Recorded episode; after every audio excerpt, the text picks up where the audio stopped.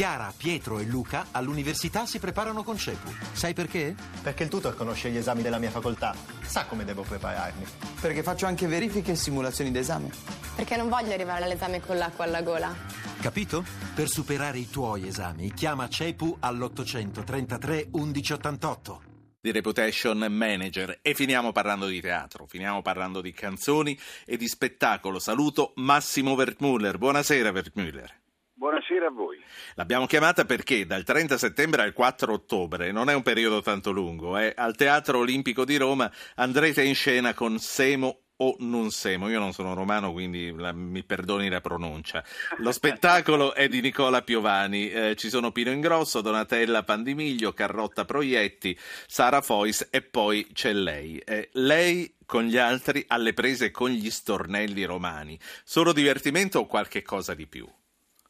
Dunque, intanto sì, volevo soltanto aggiungere che c'è anche l'ensemble Araceli, che sono questi sei musicisti di Nicola Piovani, che sono sei signori assolutamente importanti, bravissimi musicisti, senza i quali non accadrebbe questa magia. Eh, no, è qualcosa di più, ha ragione lei, perché è una passeggiata, sì, nelle, fra le canzoni romane classiche, che sono sempre solo una costola, come dice Nicola, della grande canzone napoletana, ma che da sole possono fare uno spettacolo come ha tentato di fare questo lavoro, che noi facciamo dal 2003, per cui è tanto che lo facciamo, fuggevolmente, come giustamente ha detto lei, un amore fuggevole, però è un amore perché, no, a parte che questo giustifica il riprenderlo, ma perché lo spettacolo offre, insomma, la struttura è un po' come il varietà, perché intanto c'è una larga parte di racconti che, che vestono queste canzoni, no? che accompagnano queste canzoni, aneddoti storici e tutto che ha scritto Pietro Piovani. Che... Lei qual è quella che preferisce fra quelle che canta? Lei è romano? Io sono, sì, molto, direi anche troppo romano, sì. ma... Qual, qual è quella, lo stornello dove identifica di più se stesso come romano e la romanità? No, guardi, io sinceramente non le conoscevo così bene. Difficile il processo di identificazione. So che quando facciamo proprio ci prendiamo in giro con i stornelli, io e Pino Ingrosso, succede qualcosa di bontà loro, per carità, di molto divertente. Però quando noi cantiamo cose tipo come bello fa l'amore quando è sera, la gente ci accompagna, c'è stato qualche spettacolo in cui la gente ci accompagna con gli accendini. per cui è proprio rock, capite? È rock puro, è un concerto rock, è divertente ed è piacevolissimo vedere che la cosa piace ai giovani, perché mentre dalla mia generazione in su riscoprono, risentono, rivedono, eh, riassaporano, il giovane la scopre invece. Quindi è un collante dell'identità, non solo Bravissimo. un ritrovarsi. Eh, senta, una curiosità, lei frequentò il laboratorio di, di, Gigi Proietti agli inizi, adesso lei è in scena con la figlia Carlotta, e è degna figlia di tanto padre?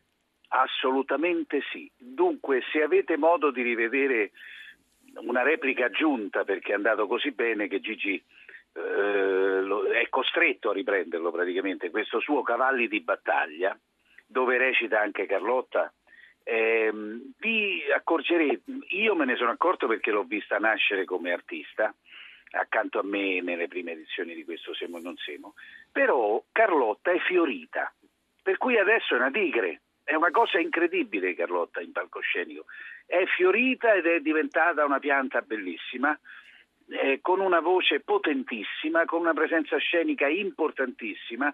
Sono rimasto stupito perché è proprio vero che anche un artista ha, sua, eh, ha un suo percorso vitale, cioè nasce bambino e poi per me si fa persona adulta come artista certo. e lei è diventata adulta. Ultima, ultima, cosa, stiamo parlando di teatro, lei ha fatto tanto cinema, eh, cantante e ha fatto radio. Alla fine degli anni 80, 30 anni fa, lei era proprio Radio 1 Rai con spettacoli sì. come Ad alta indiscrezione, qui lo dico e qui lo nego. Che cosa le manca e che cosa rifarebbe domani dell'esperienza radiofonica?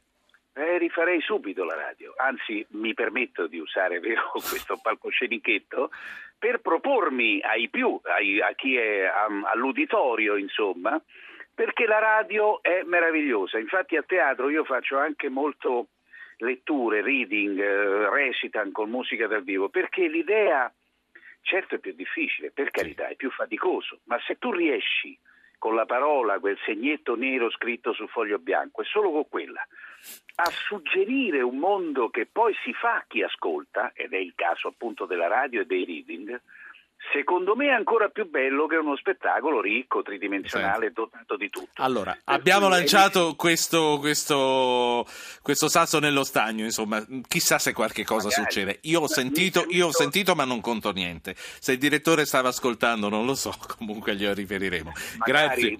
Perori. Oh, Buoni- mi permette per oro, di dire per oro, sì. al volo, se me ne consente. Una che è una cosa che mi manca ancora oggi e che manca da quella radio che feci è la povera Claudia Poggiani che non c'è più, che era un'autrice eccezionale. Grazie per E questo mi per- ricordo. mi permetto di dire, e poi finisco, che domani c'è una bellissima ehm, galoppata, una maratona di spettacolo a Piazza del Popolo per gli animali. Massimo Wertmuller,